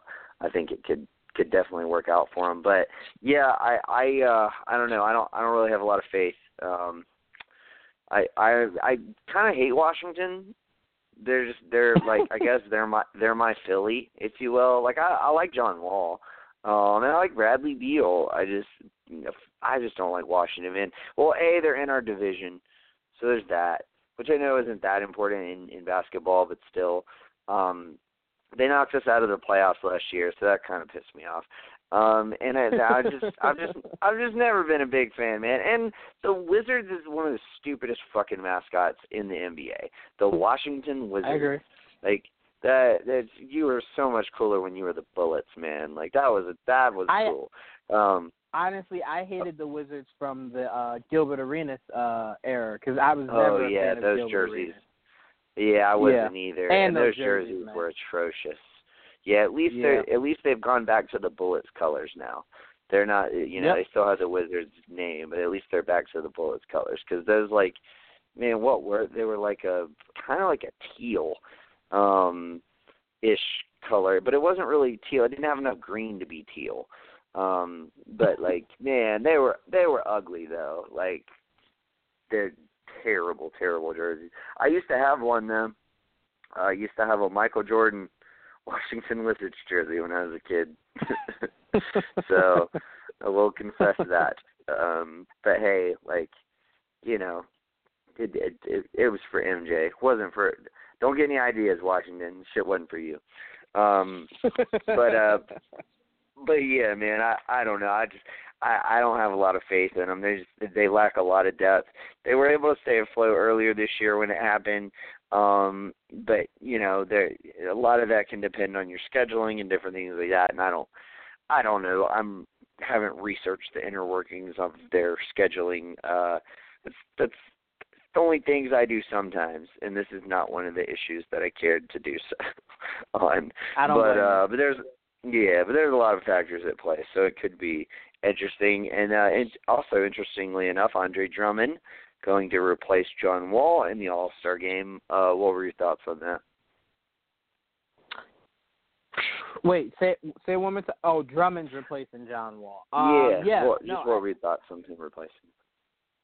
Yeah, no, I love it. I think the two people I was saying uh, I wanted to be in it was Drummond and and uh, Goran. So I'm I'm happy for him because Drummond has been balling. Uh, so he definitely deserved uh, a nod. Absolutely. Um he yeah, I mean he's he's kind of been the the uh the successful quintessential old school center this season. Um Yep. because you know, I mean there there have been a couple but he's been the one that's kind of been the best. Um definitely better than like your uh uh DeAndre Jordan um or Dwight Howard. Um who have both had respectable seasons. Um they just, you know, De- well, Detroit's record is a little bit better, um, and you know Drummond's just uh, younger and, and more athletic and still still reasonably uh, great for what he does. Um, but yeah, no, I totally agree, and I like seeing the Pistons get an All Star. I like I like all the teams, you know, to get at least one All Star. Like I like how baseball does it, and granted, basketball can't do it how baseball does it, but um, Right. the more teams that get All Stars, the happier I am. I like to see all the all all the fan bases get some representation, you know. So, um, you know, except for you know the Atlanta Hawks because we're just tanking and no one cares about it. but that's okay. Um, uh, anyway, moving on. Another injury. They, man, they just stacked up this week. Andre Roberson will miss the remainder of the season with a ruptured tendon in his leg. Um, there was the actual medical term, uh, but I just said ruptured tendon in leg. I didn't worry about uh, what muscle it was, or like I mean, how many out y'all, out, out, how many of y'all out there listening would actually know what the hell I'm talking about? When I read it, I was like, I I, don't know where that is. Yeah, I don't like I would. anatomy. Not my thing. Didn't take it. Wasn't required. Um, but um, but uh, yeah, not not wasn't a big fan of uh, science. Uh, astrophysics I did like, but that was about it.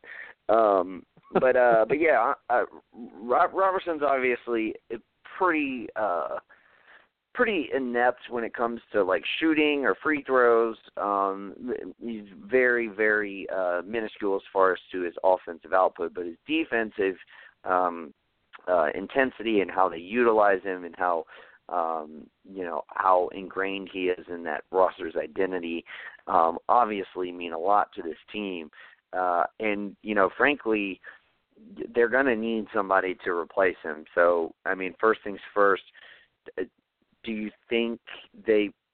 I mean, do you think the Thunder are going to try to go out and get somebody to a replace him? And if so, do you think he could be potentially involved in the trade, or do you think it'll probably be um, some other pieces instead of Roberson? They're just, oh, OKC is a pretty fiercely loyal organization. Um, Like I honestly feel like, and you can call this crazy, but I feel like if they were like a big trade away and they and they needed like just an extra throwaway contract to make the money work, I, I'm not sure they would include Nick Collison in that. Like they love Nick Collison. I just don't think. Yeah. Like, I just don't think they would ever trade him. That's just that's one of the staples of Oklahoma City. They're so fiercely loyal to their to me, guys. To me, it depends on it depends on that piece that they're getting. Like you Right. saw how much they love Kanter, but it's like we got a shot at Melo, so like you kind of have to go.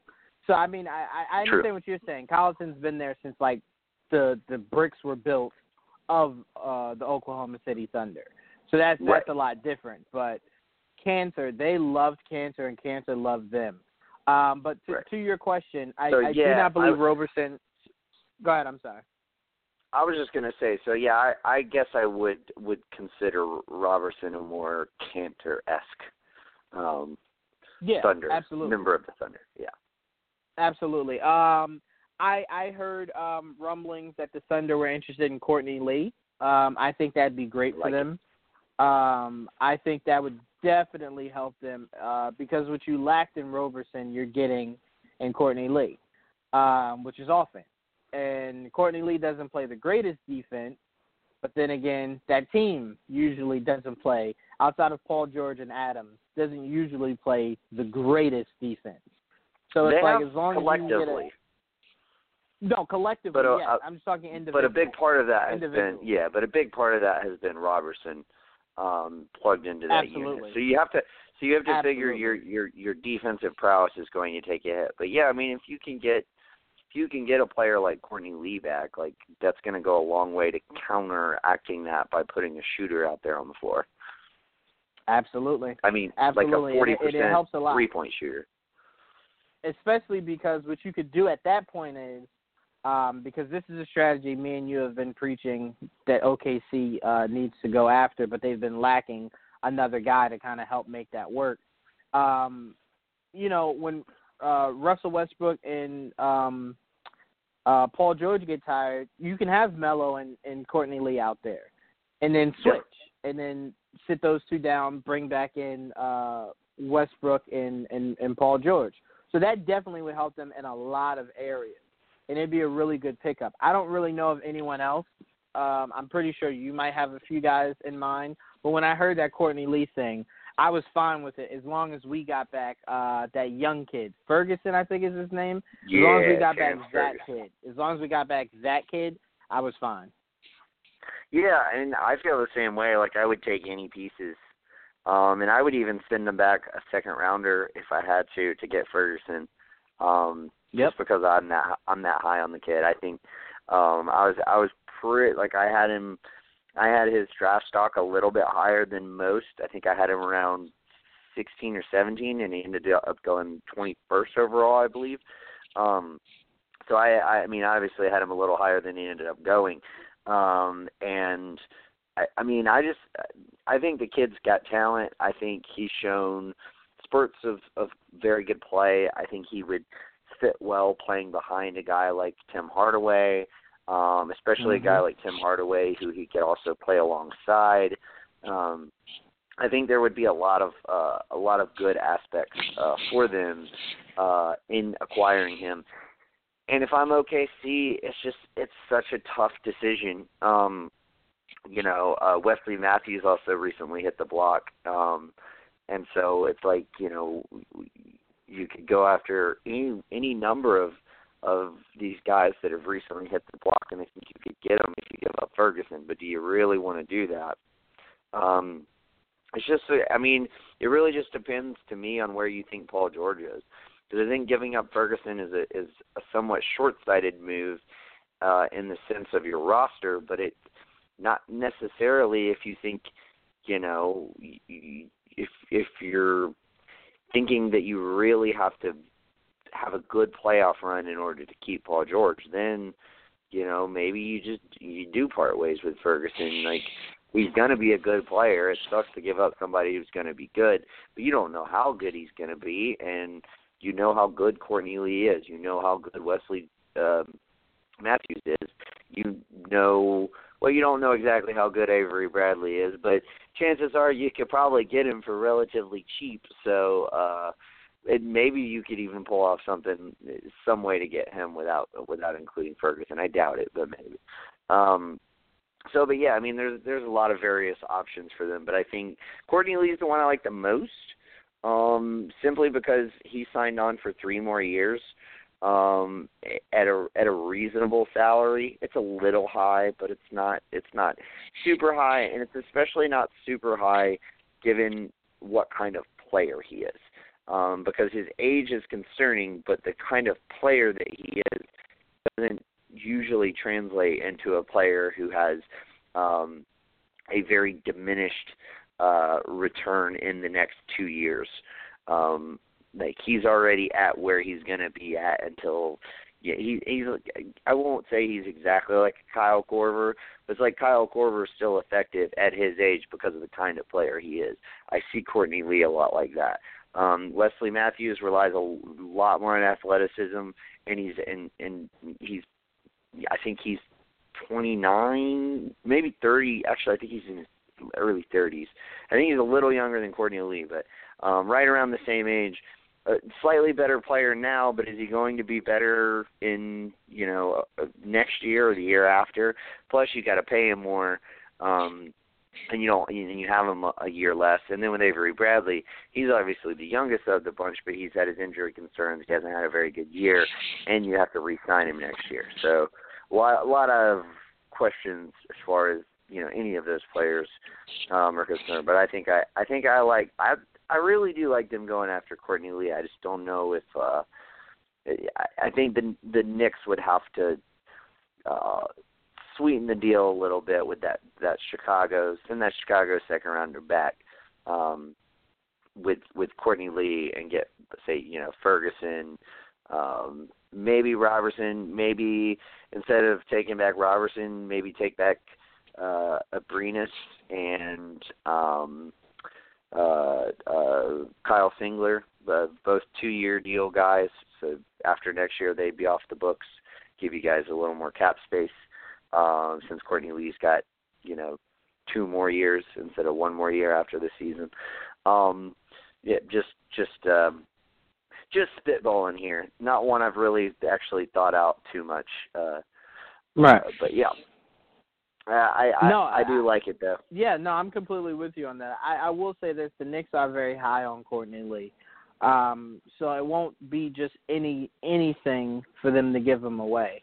Um, it will have to be something that that benefits the Knicks uh, because if, if they don't feel as though it, it benefits them uh, tremendously, I don't think they'll get rid of Courtney Lee at all. Um, and and I will add this also the report that came out about that, um, it, it didn't say like talks were you know were heavy, and, and it was just like Thunder was, it was thinking one of, those, Courtney Lee.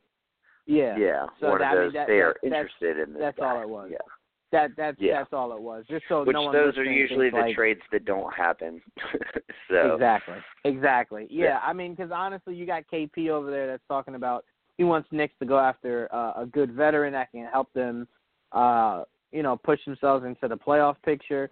And it's like you don't get rid of Courtney Lee unless whoever that veteran Right. you're looking to get is like a really top tier uh, veteran uh, that could Right. kind of game change things for them. So I, I, I just don't see it. But if if it is like something maybe that, a um, Tobias Harris. I was saying that earlier. I was saying, and I was trying to tell Joel, excuse me, I get what he was saying. Um, but Tobias Harris is somebody the Knicks have been looking looking at for years. Um, he was a player Melo wanted them to go after, um, but they just couldn't. They couldn't do it money wise. Um, Yeah. But he is somebody that the Knicks have been looking uh, looking at um, a lot over the last uh, handful of years. So Well, it'd be a perfect person to to put in there with KP, Kanter, Hardaway, and uh, whether it's Jack or Ntilikina, whoever, in case you have to get rid of Jack. Um, I think that could help the Knicks uh, change things and get get a seventh or eighth spot. Um, especially, we were just talking about if the Wizards are starting to fall off. I think the Knicks, but it'd have to be something they do now. It can't be Right. something they they wait until later on because I mean you're losing games, so you're not Right. really like if you're winning and, and trying to make and make strides, it'd be different. But you're losing, so it's like if you Right. wait to do this trade, that that won't really help this year. It would help next year. So I mean, Right. if if I'm the Knicks, it's definitely something I'm sitting down and I'm giving a lot of thought to. Yeah, you're you're two and a half games out of the playoffs, so you're not. You're definitely still there. Um, but Right. you know, yeah, like you said, you got to move now. The and and um 'cause even waiting a week, you know, might you might miss it by one game. You know, um, exactly. but yeah, yeah, but yeah, no, I mean, I think I think uh, I I would like to move. Um, I even think, you know, maybe I'm not sure they would want Courtney Lee, but you know, maybe maybe if you get back Tobias Harris and and whatever they're expecting in return for Tobias Harris is you know something that OKC could offer. Um, you know, and then they could get you know Courtney Lee and you know whoever else is needed to make the to make the money work. I was about to say Doug McDermott, but can't trade him back, so uh, so that doesn't work. yeah, I was gonna Um, say that. I'm sure you would, but you you can't. So. you can't. Okay, um, you'd be like, wait, wait, wait. No, no, no. We we had him. Remember, we gave him to you. We don't want him back. yeah, yeah, right. Um, but uh, anyway, uh, real quick before we get into our last subject, uh, one more injury that that popped up on our our list uh, a couple days back that I forgot to plug in the show. Conley is out for the season, um, Mm. so that's that's kind of the last big one uh, of of you know the last week or so. Um, he's been ruled out for the rest of the season. He's going to have um, some type of surgery, um, and uh, hopefully we wish him well and hope he's back next season. Um, he was my second overall pick in the fantasy basketball this season, um, so that's that's that's a big bummer. Um, so I, I essentially, you know, what I'm saying is, I feel Mike Conley's pain. Um, he wanted to do You guys are well. on the same I wanted him to do well. like you know, but uh, I- will say love this. you. Yeah, I will say this: um, Memphis, every day that goes by that they're not shopping Marc Gasol, they're looking more and more idiotic.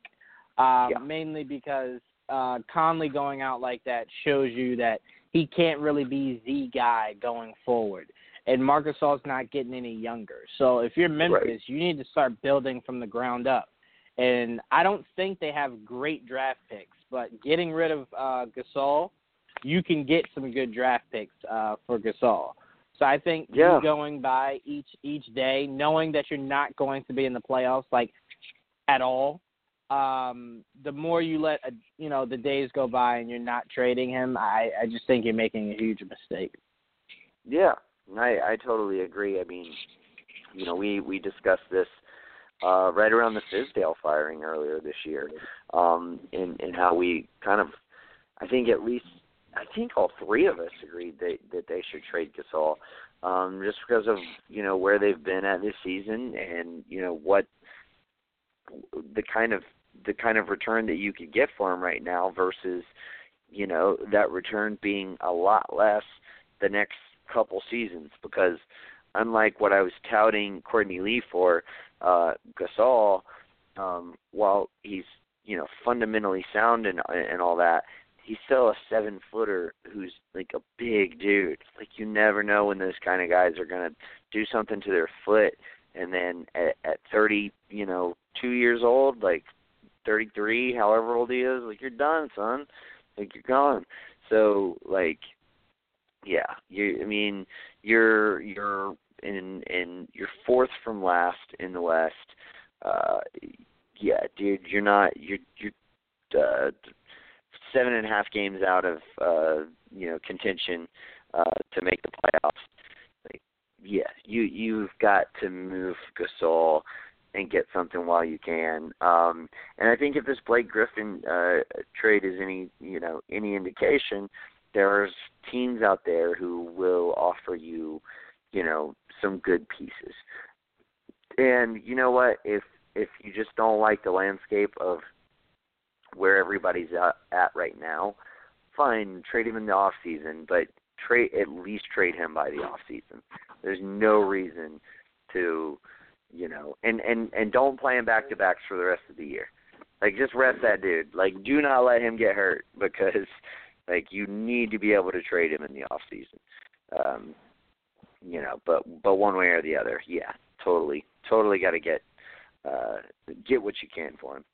Uh, but moving on, our last report is a kind of an overtime report. We um, rambled on a lot last week, so we didn't get to touch base on this one. So I wanted to kind of rope back around it um, because it kind of fits in with our injury discussion.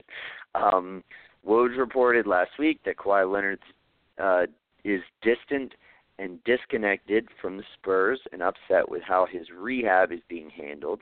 Jalen Rose reported Ky- uh, Kawhi wants out of San Antonio due to the team's inability to attract marquee players to their team.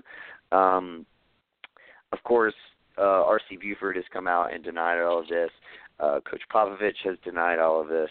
Um, uh, it's no surprise that no one can reach Kawhi Leonard for comment. um, and uh, you know, what do you make of all of this, uh, Juwan? Is this big deal, little deal, no deal?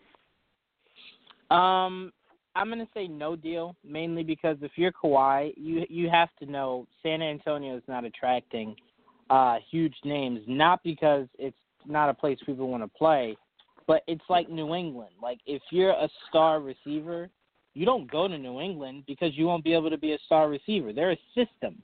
So that means if you're used to getting, I don't know, 2,000 yards and 100 receptions uh, a season, yeah, that's going to be cut almost like a whole, not in half, yeah. a whole going to a system like that. So if you're used to averaging, let's say, 28 points per game, you have Aldridge there and you have Kawhi there. So you're looking at maybe 20, 15 uh, you know, around yeah, there. Just, so I'll, and it only took them like ahead. four years to to figure out yeah. how to properly use LaMarcus Aldridge. So exactly. So I mean, if you're a star player, it's not that you don't want to go play for Pop in an organization like that. It's just if I'm if I'm used to being the guy, I know Pop doesn't play that. So he doesn't like the whole idea of having the guy. He just wants guys that fit into the system, put their heads down, go to work, and win championships and a lot of guys aren't built like that. So I think that's what puts what puts a lot of guys off. Um, so I mean, I, I always say to players that play in like these crazy markets, you got to know w- what you're into. Like before you you think about signing long term or anything like that. Like if you're Damian Lillard, why would you think anyone wants to go to Portland? Like why would you right. think that? You know what I'm saying? So you just have to yeah. be smart about that. If you're Kristaps, why would you think anyone wants to play for that horrible organization? Why would you think anybody would want to tie their name to that after seeing what they just did to Melo? Like no one wants to do that. So I mean, you just kind of mm-hmm. have to you kind of have to know the the game and understand where you are. And if you're Kawhi and that's why you don't want to be uh with Gregg Popovich anymore, then I'd say maybe you just were never built or or, or meant to be a Spur. Um, if that's a mentality you have. Well, and here's the other thing. Like it's not like Kawhi Leonard, I believe, was the number ten overall pick in the draft. Um, but it's not like the Spurs had a record where they could draft him. They traded George Hill to the Pacers in order to be able to draft him. Like they've always had a knack for putting their finger on talent, and you know, every now and then find an asset. They develop that asset, and then when the time is right, they end up, you know, turning that asset into an even better one. And that was exactly the case with George Hill and Kawhi Leonard because George Hill was a damn good player when they traded him for Kawhi Leonard. In fact, a lot of people were like, "You just traded George Hill for Kawhi? Kawhi who? Like what?" Like, uh, so you know, I mean, I think you definitely have to recognize there are very few teams in this league that are as well put together, and I feel like Kawhi does. I mean, I don't want to. I don't want to uh, um, put down Jalen Rose's reporting, um, but I, I I find that very hard to believe. Um, you know, I feel like if anything, it's almost like you know, you know, Kawhi didn't say much, but it's almost like he's like really upset because his injury is taking longer to rehab than you know what everybody expected, and then like you know he's sitting quietly on the couch and he just kind of like mumbles to himself like these these motherfuckers don't even get me any help anyway. And like and then like his you know his his homeboy or whoever is like chilling with him it's like, damn, I can't believe you just said that. And then somehow, some way, that gets rolled back to Jalen Rose. You know, like just something that like anybody might say casually, because I just don't I mean, see him. You know, I, I think honestly, I think this is a classic case of uh the the damn game where you you line up all the kids in the classroom and they whisper in each other's ear and by the time you get from the first person to the last person it's completely different. it's changed. I think that's yeah, yeah, no, I think I- that's I what think we got also- going on here. I think also we have to remember a lot of these guys that are ex players, like Deion Sanders says a lot of things sometimes that like gets back to the players and they're like, Oh, I never said that. Well, somebody said something to Deion Sanders. I don't believe Deion Sanders just pulled that out of thin air. So with the situation Right. Just Jalen like Rose, I don't think agree obviously right. I believe Yeah, I don't I I don't believe think he pulled it out of someone- thin air either. I believe someone in that organization said that. I just don't believe it was Kawhi. I don't believe Right. it was directly from Kawhi. Like I don't think Kawhi sat down with like a towel boy or somebody and was like, "Man, I need some more help. I want to leave if I don't get it." And then that towel boy Right. was like, "Jalen, guess what I just heard?" I don't think anything Right. anything like that. I think it's growing frustration with him not being able to play, not being able to be out there.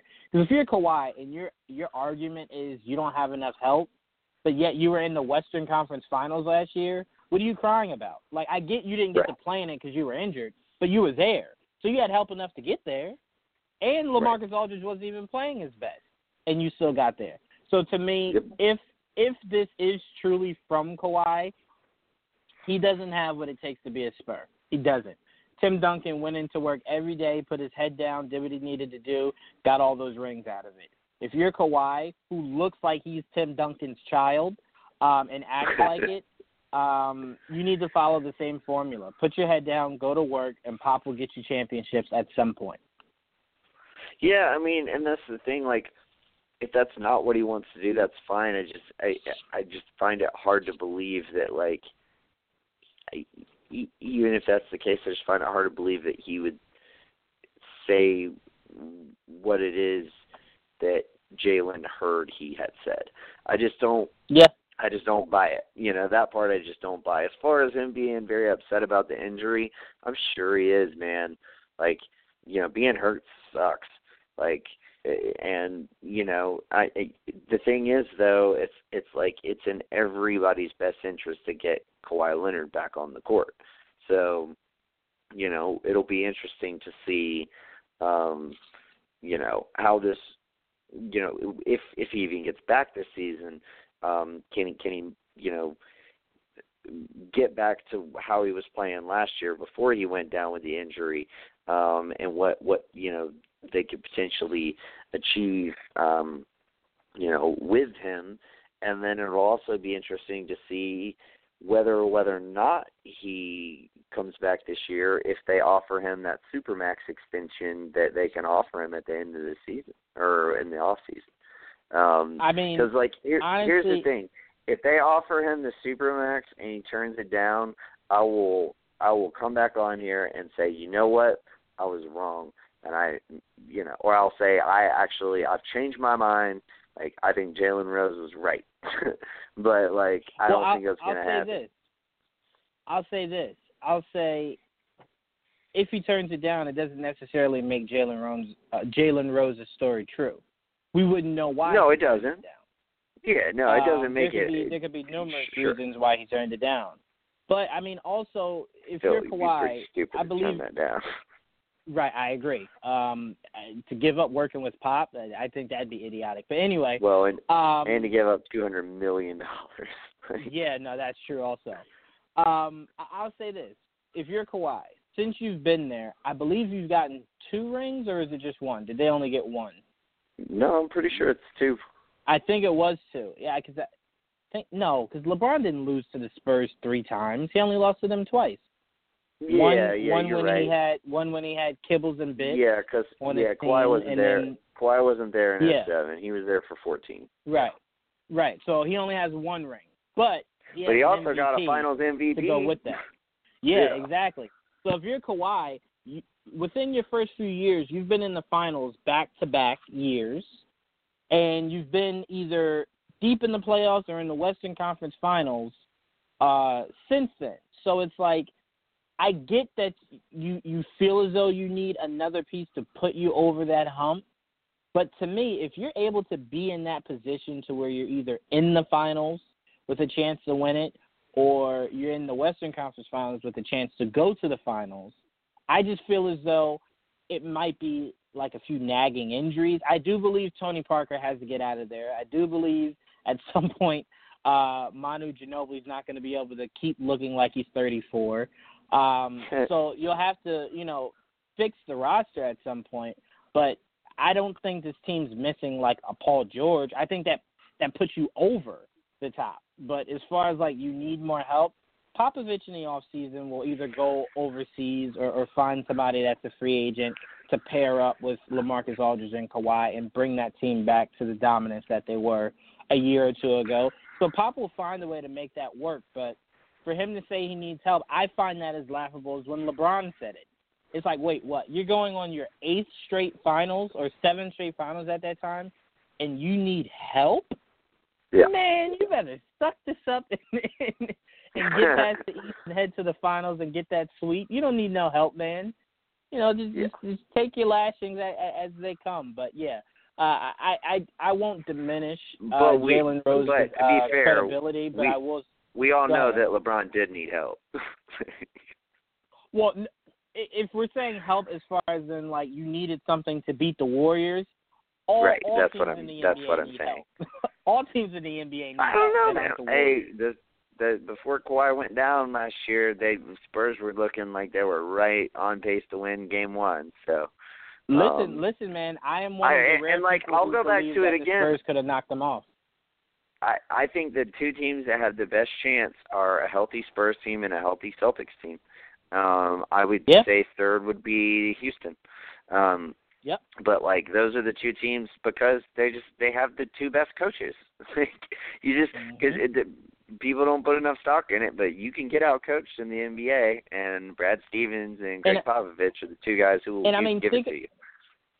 think about it like this. Think about how, like that year, uh, the first year, I believe the Heat played the Spurs in the finals. Think about how how basic this idea is, but how effective it was. Popovich kept telling Mhm. Kawhi, "No, don't play up on LeBron.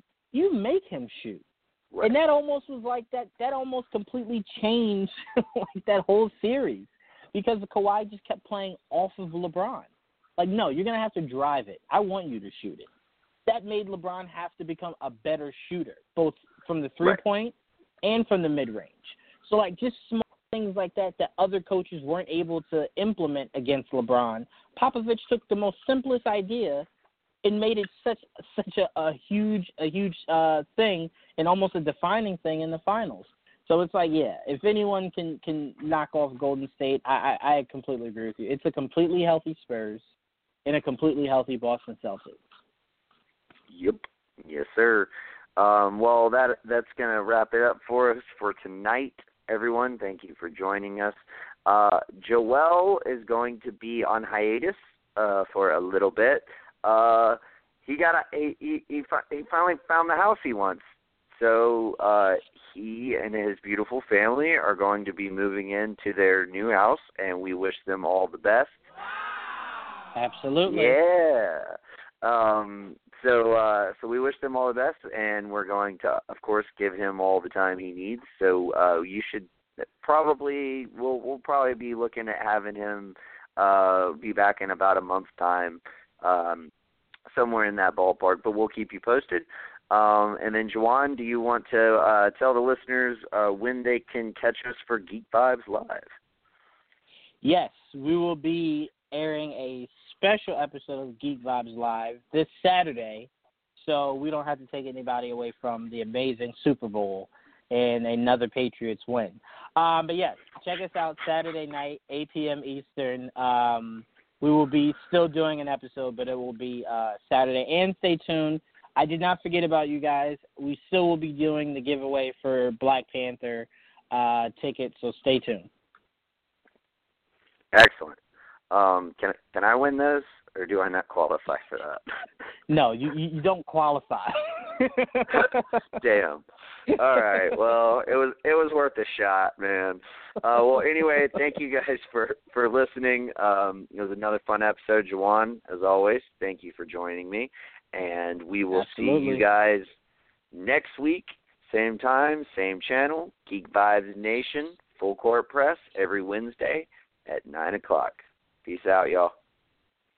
Peace.